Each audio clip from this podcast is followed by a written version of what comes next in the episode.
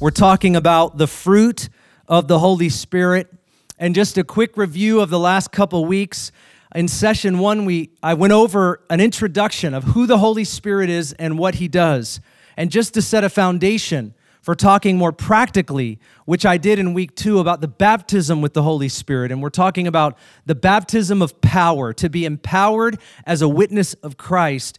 And we went, we went through that together. And then last week, I talked very briefly, and I went over my time, as you could tell as I discussed the gifts of the Holy Spirit because I am writing a book on it right now, so I couldn't uh, stop at a certain time. And so I was sharing with you about ministry and motivation and manifestation gifts that God gives to equip his people for works of service.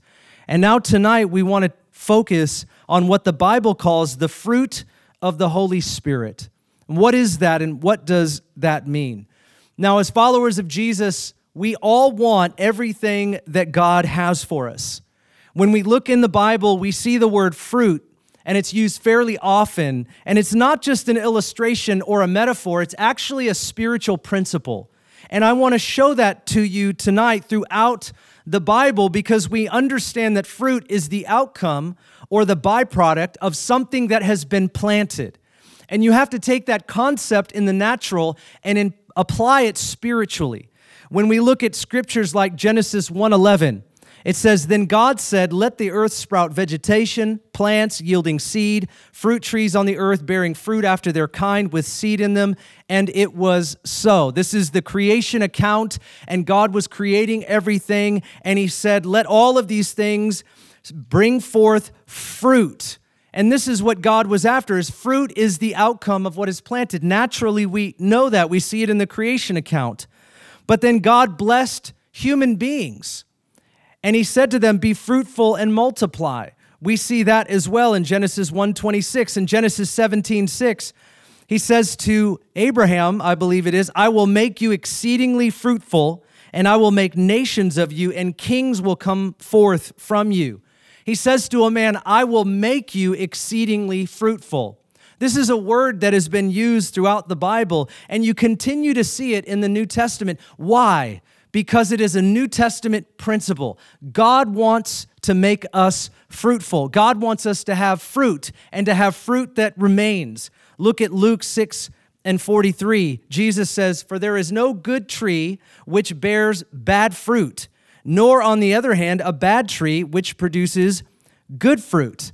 And when he said this, when he talked about bad fruit and good fruit, he was talking about the nature of a per- person, the actions, the words, the things that come out of a believer's life. That is our fruit. And he said, A good tree cannot bear bad fruit. If it's a good tree, it's going to have what? Good fruit, that's right. The words, the actions, the attitudes, the dispositions of our heart and our life are going to be good because it is what God does. And then in John chapter 15 and verse 8, Jesus says, My Father is glorified by this, that you would bear much fruit, so that you would prove to be my disciples. This is what God is glorified by. If you're ever wondering, what is it that pleases God? What is He calling me to do? What is He after in my life? God is after for you and I to be fruitful. But he's the one that created us. He's the one that made us. And Genesis 1:26 says, "In his likeness." We've made in the image of God according to his likeness. He wants us to bear fruit that does what? That looks like him. The actions that we have, the words that we share, the attitudes that we have in our mind. He wants them to look like Himself. So Jesus taught that it pleases the Father that we bear much fruit. And He said, This proves that you're my disciple. It isn't saying I'm a Christian that proves you're a disciple. It's what comes out of your life. What flows out of you is proof of what is in you. These are not my words, these are the words of Jesus. And so it is this fruitful way that we are looking for. The fruit that Jesus is talking about, I want to define for you. What is the fruit that Jesus is referring to. He's talking about the character, the nature, and the ways of Jesus. How many of you know God's good goal for you and for me is to make us like his son? That is what God is doing in your life right now. You never have to wonder what God is up to. You always know that God is causing all things to work together for good for those that love him and are called according to his purpose. And then Paul tells us his purpose. For God, for he predestined he, those whom he foreknew, he predestined to be conformed to the image of his son. God wants us to look like Jesus, act like Jesus, talk the way Jesus would talk, do the things Jesus would do. That's fruitfulness in our life. It's the nature of Jesus. One of the things that I say when it comes to spiritual warfare, you've probably heard it before, but in spiritual warfare, a lot of times, we're guilty in the Pentecostal church of just naming Christ. You know, it just, I take authority and I name Jesus and I speak Jesus as Lord and I speak the name of Jesus over this situation. And maybe you'll get some freedom when you start there, right? You start with the name of Jesus on your lips. Everybody just say amen. You got to start with the name of Jesus on your lips. But the war's never over until the nature of Jesus is flowing out of your heart. That's the reality here, and that's fruit fruit that remains. So here is what we know we produce fruit based on the seed that has been planted in us. We call that reproduction. What does all this have to do with the fruit of the Spirit, you might be asking? I'm sure you are. I'm asking that question, and I'm going to talk to you about that tonight. I want to look very quickly at the definition of the fruit of the Spirit. What is the fruit of the Spirit? Well, it's the virtue of Christ. Sometimes we call this the character of Christ. And this is the language that the Apostle Paul uses, and we find it helpful when we study the Holy Spirit. And this is the way that I would explain it to you. The seed of the Holy Spirit is planted in us when we are born again. First John uses that very language. He says that we are born of the seed of God. And as the life of the tree, Jesus is the vine, he flows through the branches, the extension of our lives, there is fruit. And what you're going to find in Scripture is that as we are connected to the vine, as we are connected to the Lord Jesus, we will bear much fruit. And that is the work of the Holy Spirit in our life. The fruit of the Spirit is the life of Christ that people around us will encounter and experience more and more as we abide within our relationship with Jesus. I want to put it to you in terms like this. Maybe you've heard this before, but the gifts of the Holy Spirit are given and they are received and they are manifested by faith. And that's all that it takes. Have you ever asked the question, why does this person that does not look anything like Jesus, why are they able to manifest spiritual gifts? And you almost think it can't be real. Like that can't be a real spiritual gift, right? Well, the reality is is that there are plenty of very immature people that can pray for someone and see the gifts of the Spirit released in their life by faith, but it does not mean that the nature of Jesus flows out of their heart. And at some point, if that person's character doesn't catch up to their gifting, it will discredit all of their ministry entirely. You can only get away with that for so long. I mean, God tolerates things in our development just like we do with our children when they're very small. I mean, when our kids were really young and they would start talking to us and for whatever reason, the parents sort of developed that language with the kids. I can't understand it at all. Like our kids are now, our, our, youngest is almost 14. Can you believe it, Bridget? Almost 14. And so I, it's hard to remember, but when I come over to some of your guys' houses and you got those one year olds or two year old and they go, nah, nah, nah, I have no idea what they're saying. But you look at them and you're like, yeah, absolutely. It's over there in the fridge. And I go, what are you doing?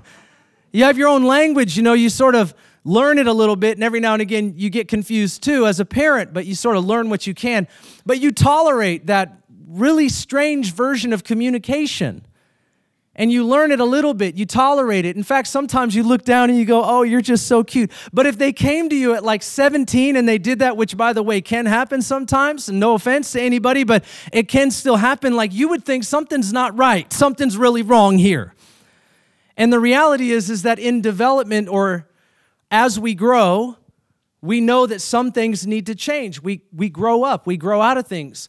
But I know that Christians, when they're not connected to the Lord, it does even if they're 20 year, years old as a believer, it doesn't mean that they're manifesting or they're living out the fruit of the Spirit when you see gifting in their life. I never think a gifted person is a mature person.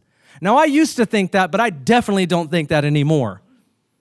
And this is why we're called to have discernment, is because you might see a really gifted person and you should never be wowed by anybody, only the presence and the person of Christ. We have to discern through these things because a person can have gifting and not have any character at all.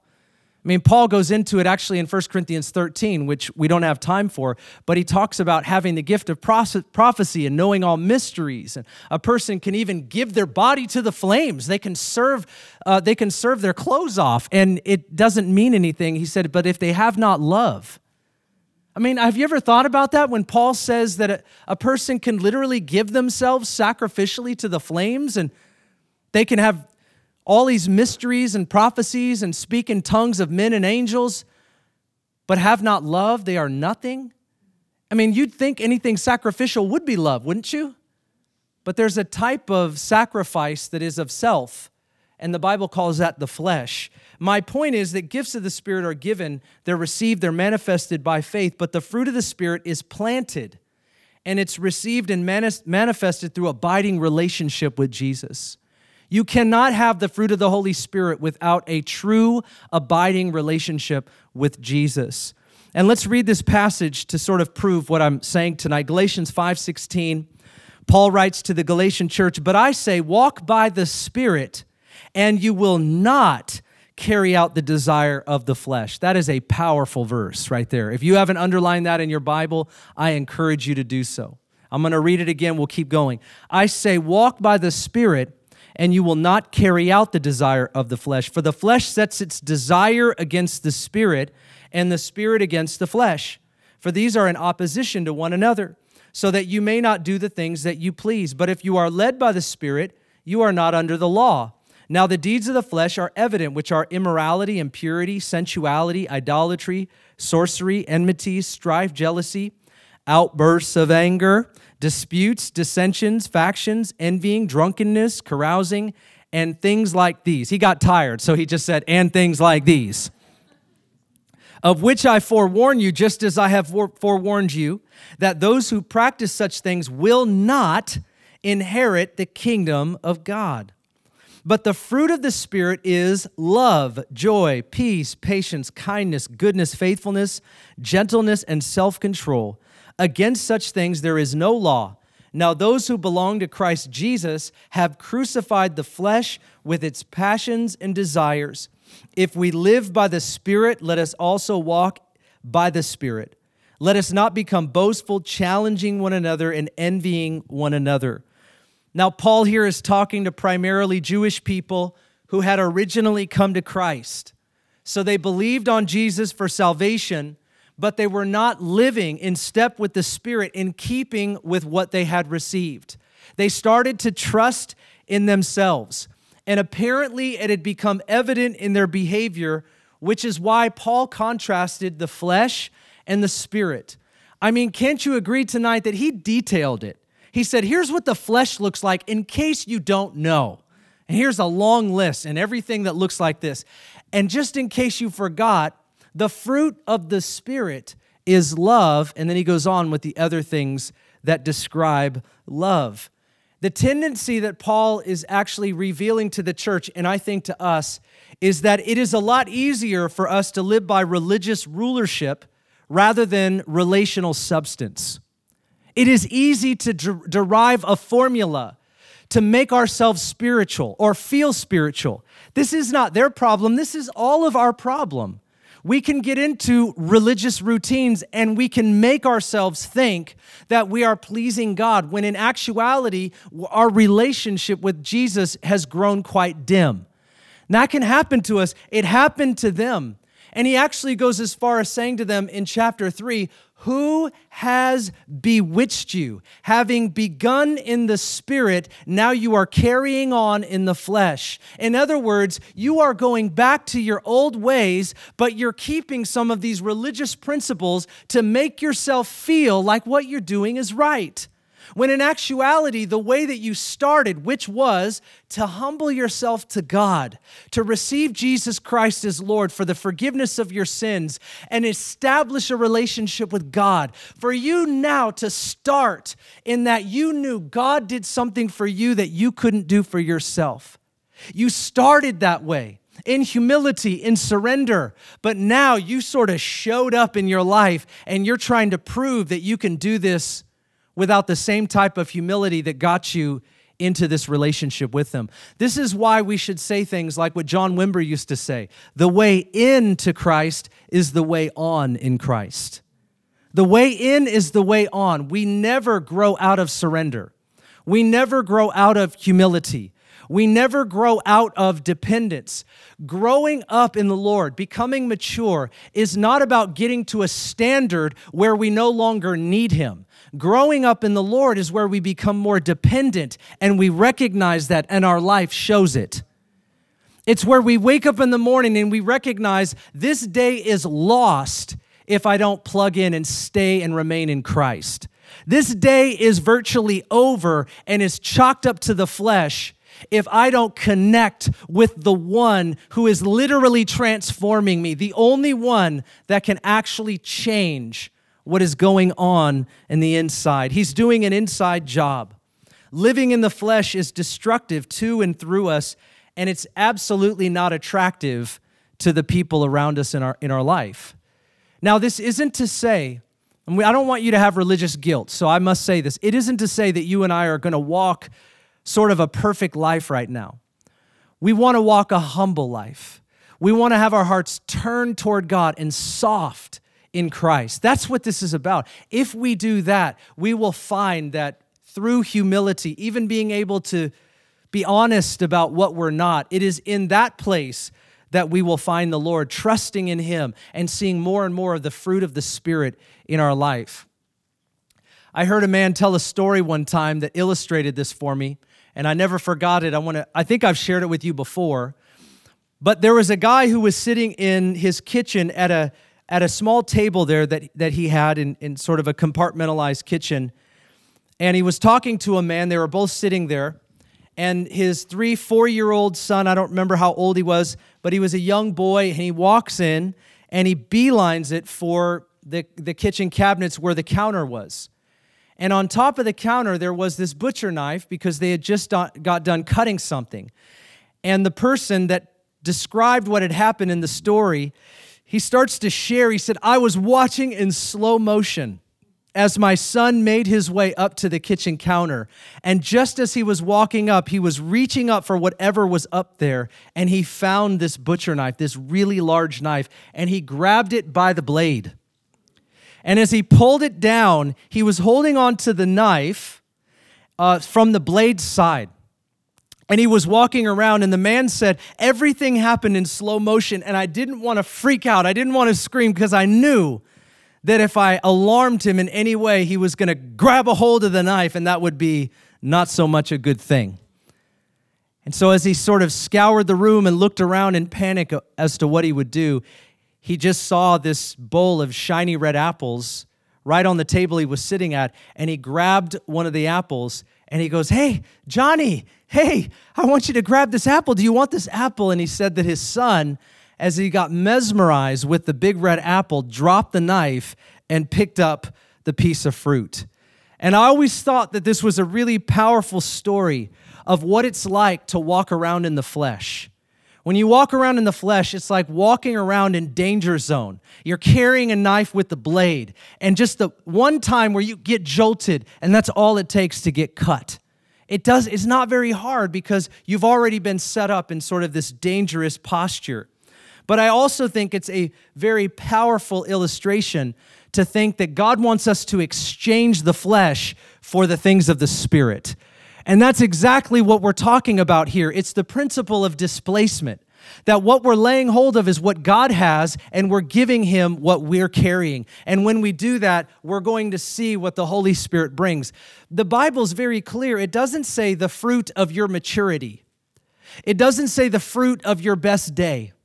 It says the fruit of the, it's His fruit. We bear his fruit, which demands or requires an abiding relationship. It is not our possession, it's an expression of the life of the Spirit of God through our relationship with Him. And the Father is calling us to exchange something better, what He has for what we have. And this is a daily surrender. How many of you know that so many lives have been ended, or relationships damaged, or hearts broken, or families torn apart because of the fruit of the flesh? And so, this is why the stakes are high. It isn't just about living a very nice life in Christ where people think I'm a nice person. But if we really carry love and joy and peace and patience and kindness and gentleness and faithfulness and self control into the world, we can expect a release of Christ around us and through us that will bring change to people in, in our life. Did you know that how you are and not just what you say is just as powerful? People notice this, right? It isn't just like, hey, do you want to know Jesus? And then the rest of our life we're terrible. Because the answer is going to be no. I mean, explain the gospel to somebody that doesn't think very much of you. Now, I'm not saying you have to be perfect, but I'm just saying if we're not endeavoring to manifest the fruit of the Spirit, try explaining the gospel to somebody that's only seen your bad days. It's like every day, it's like, I'm just having a bad day. They might wonder, do you ever have a good day? I mean, they're looking for fruit on your tree, right? People are looking for fruit on the tree. It's, it's that edible thing. I mean, it's an incredible illustration Fruit keeps people alive. Fruit is good for people. And this is what the Bible is teaching us is that God wants us to have fruit on our tree and he's given us everything so that it can happen. We're not doing this alone. Well, what is the source of the fruit of the spirit? I mean, obviously it is the spirit himself, but I just want to bring up a few points that I think the passage talks about because we're saying it's the character of Christ. And so we see that these qualities develop in our life alongside our relationship with him. Look at Galatians 5:22. But the fruit of the spirit is love, joy, peace, patience, kindness, gentleness, faithfulness, sorry, faithfulness, gentleness, self-control. Against such things there's no law.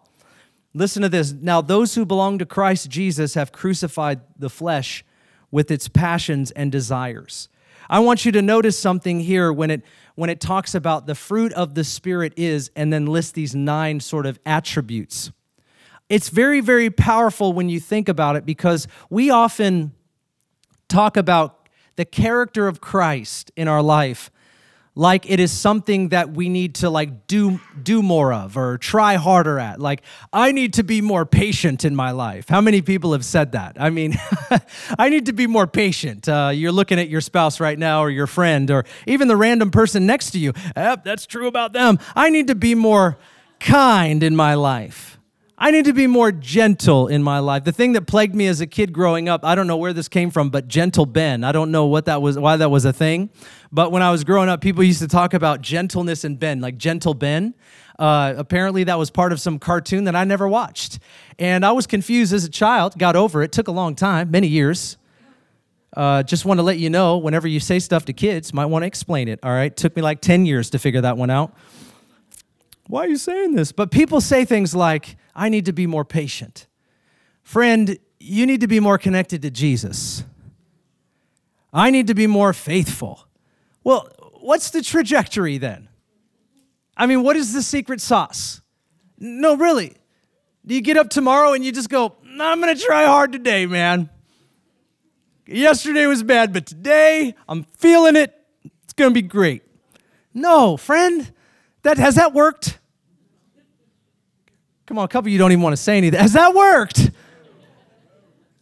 That's sometimes as a preacher, I, I bemoan the applicational points. Not that our sermons don't need to have application and practicality to it, they do. But I just think, like, how many points can I give that you're really going to do this week? No, like, really, did you even remember one that I gave you last week? Probably not.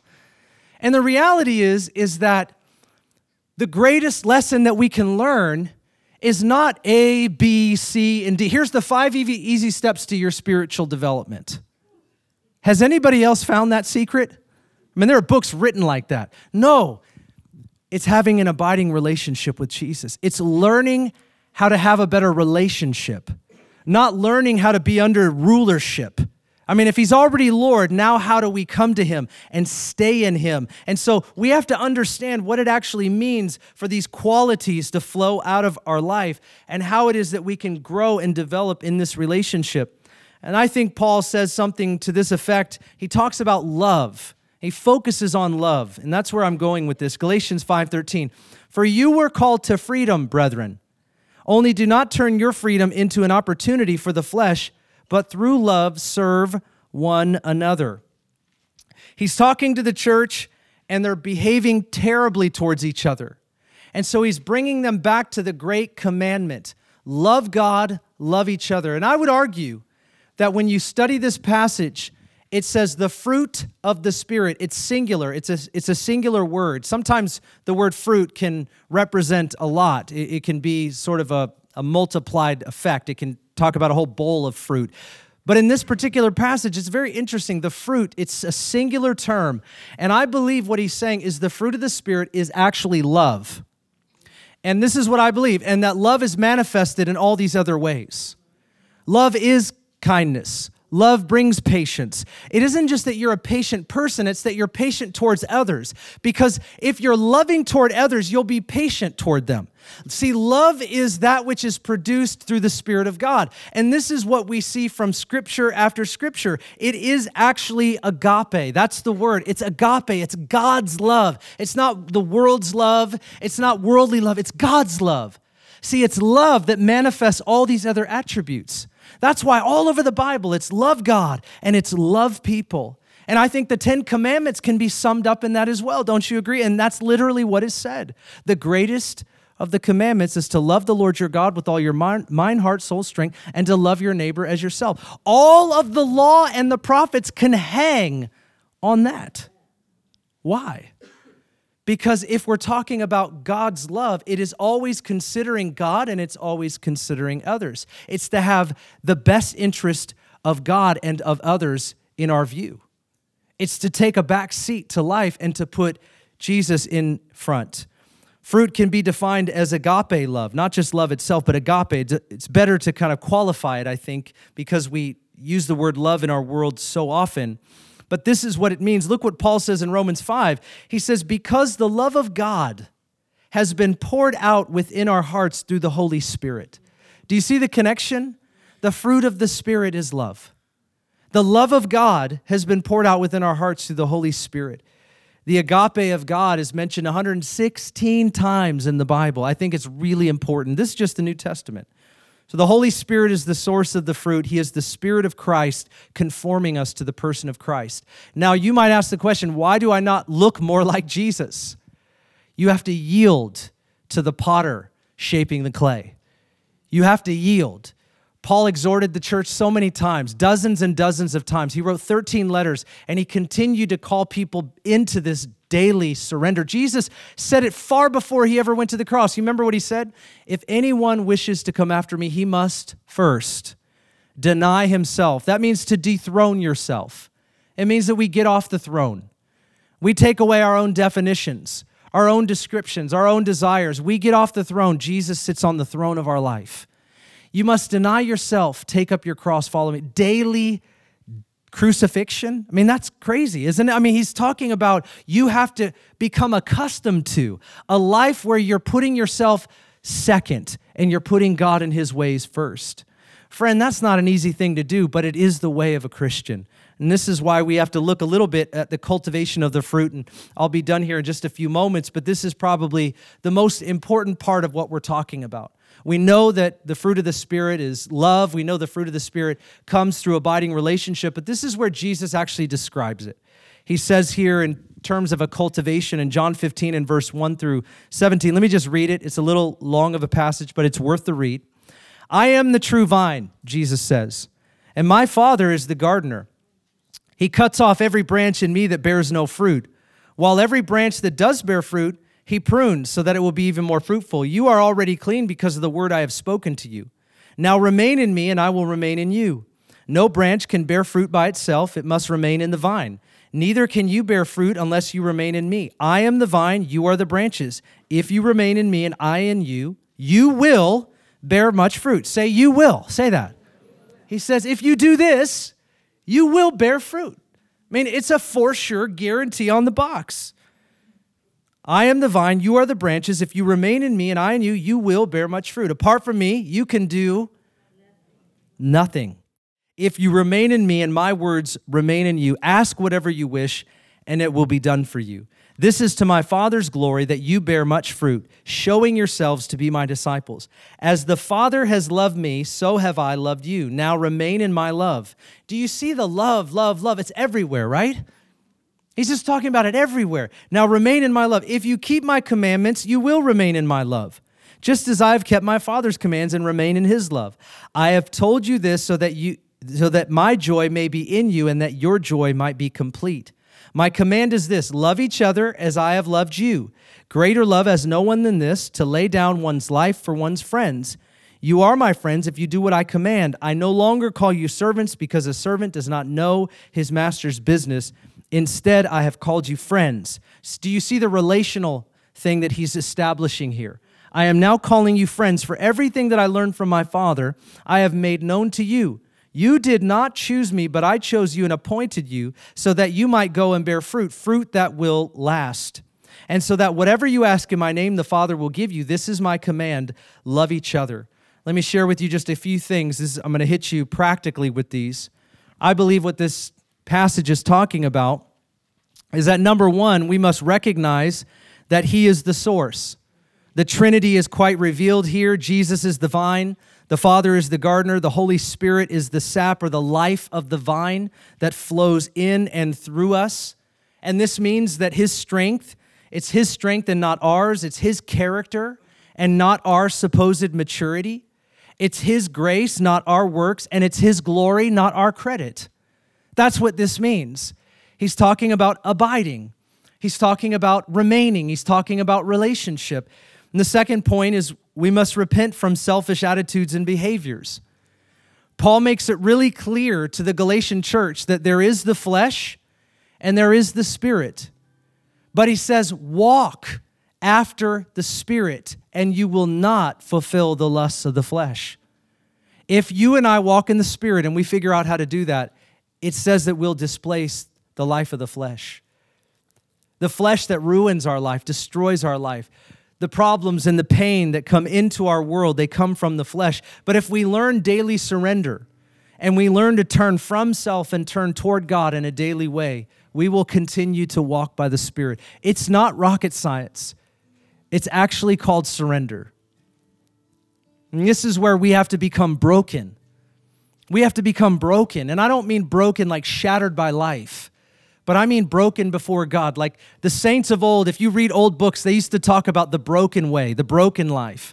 And so I'm saying this in a way where you're not shattered by people and situations, but you're broken before God. You're humble. You're laid bare before God. He can have all of your heart. There's nothing that we're withholding, there's nothing we're holding back. There's nothing like a little bit for me and a little bit for God. It's all His. He can have it all. And sometimes we say things like, you've got to be willing to lay it on the altar, all of it on the altar. And whatever we're unwilling to lay on the altar becomes the idol of our heart. And those idols begin to run and rule and ruin us. So we have to repent from selfish attitudes and behaviors as we identify them. But thirdly, this passage talks about remaining. We need to remain connected to Jesus. What does that mean to us in our world? What did they think when Jesus said, Remain in my love? Well, Jesus was going to ascend to be with the Father, and they didn't know that at the time. They weren't getting it. And they didn't get it until it was all done. And they finally got it. Jesus died. Jesus rose again. Jesus ascended. Now we get it. The Holy Spirit came. To remain in Jesus is to stay connected to his words. It's to have an abiding relationship where we walk with Him and we talk with Him and we're connected to Him. And I would, I would go as far as saying connected to the church or any local church. I'm not forcing you to our church, but Paul uses this language. He says, We are the body of Christ and we need one another. And he says, You can't say to the hand, I don't need you. You can't say to the, to the foot, I have no need of you. We're the body of Christ. I don't even think it's really possible to get fully discipled without one another. I think that's just the way God made it. Why? Because you and I have to humble ourselves. Have you ever looked around and noticed that we didn't choose each other, but somehow God chose us to be together? Have you ever thought about that? I mean, I don't know what else brings us together. Maybe some of us have sort of like some type of connection in things of the world, but what we have is much deeper. It's Christ. That's what brings us together today. That's what puts us into this place, focusing on the same word, the same mission, the same purpose, the same person of Jesus Christ. And this is vital for us to remain connected. It means that we're people that are faithful to his word. I just want to remind you, and this isn't to guilt you at all, this is hopefully to make you hungry. When we talk in our church about people reading the Bible, we're not talking about just doing it, we're saying we need the Bible. And so, yeah, I mean, I don't think I can disciple anybody effectively that isn't willing to start reading the, the Word of God for themselves. It's not possible. And we become spiritual mediators for people rather than mentors. But the truth is, is that the new covenant has established that all can have a relationship with Jesus. All can walk up the mountain and spend time in his glory. All can be with him, but not all do. Some people wait down on the bottom of the mountain for Moses to come down from the mountain and tell us what God said. And the more we do that to one another, the more we look for the mediators rather than the mentors. The farther away we, we are from God, and we stay far from God because we just don't take advantage of what God has made available to us. And I'm saying this to you, and I know it's provocative, and I mean it, but you're as close to God as you want to be. You're not as close to God as you feel. Don't, don't trust your feelings but you're as close to God as you want to be, spending time with Him, being with Him, inviting Him into your life, surrendering to Him in a daily way. Nobody can do that for us. We cannot outsource our spirituality. Nobody can do that for us. So we remain connected in Jesus. We're daily committed, we're daily connected. Worship, prayer, fellowship.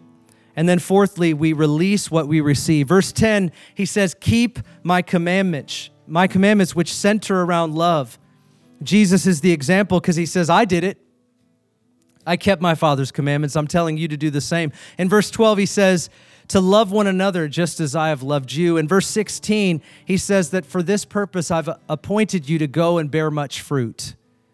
I've called you to do this and I've given you all that you need. And the way that we do this is we just give away what we have. We share our life with other people and we bear fruit. It's not something that we do and keep it to ourselves. Bearing fruit means that we're in the lives of other people. They can see Jesus, they can sense him, they can experience him because we're in their life. You don't have to be in a hundred people's lives, but to be in the lives of other people.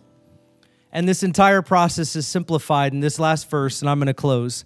Is John 15, 14. Check this out. I want to read it to you again. You are my friends if you do what I command you. No longer do I call you slaves, for the slave does not know what his master is doing, but I have called you friends. For all the things that I have heard from my Father, I have made known to you.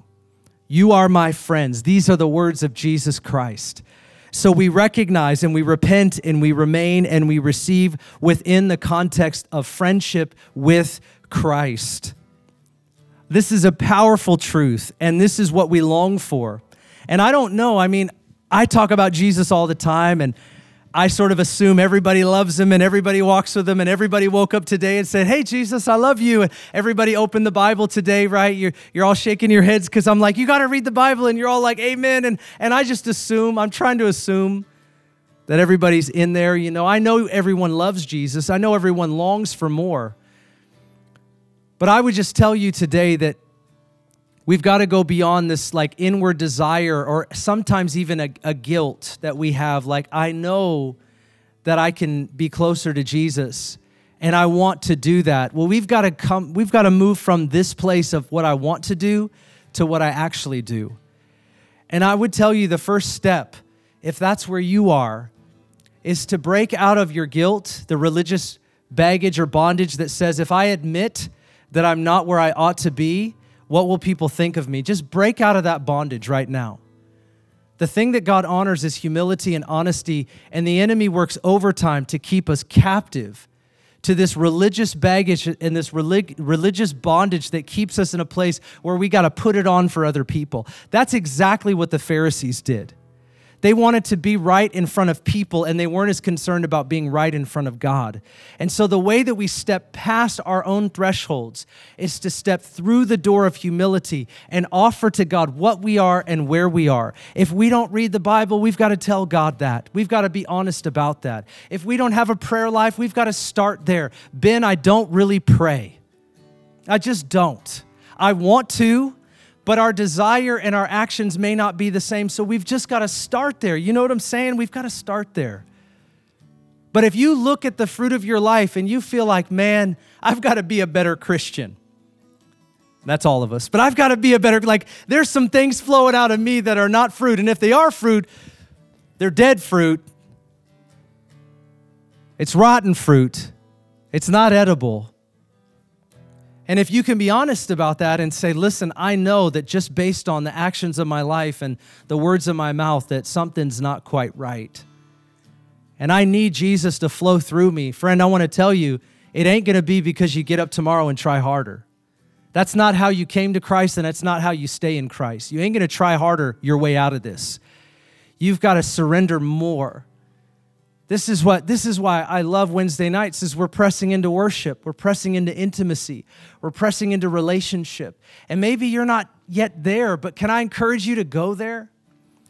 Can I encourage you to talk to God like He's your Father? Can I encourage you to be on your knees when you pray and to make your relationship with Him more real?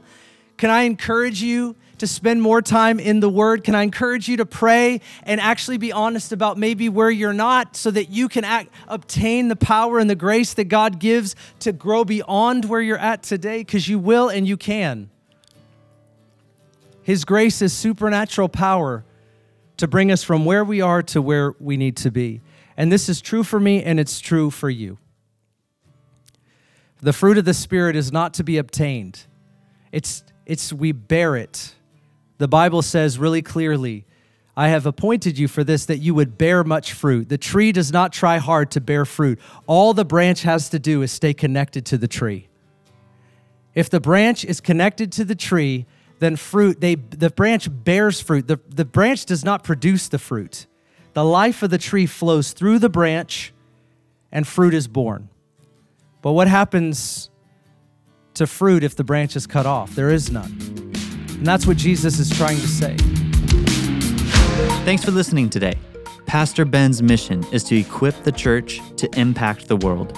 If you want to get connected, check the show notes and visit bendixon.org. From there, you can learn about Pastor Ben's other podcasts, the books he has written, Ignite Global Ministries, and the online Immersion Discipleship School.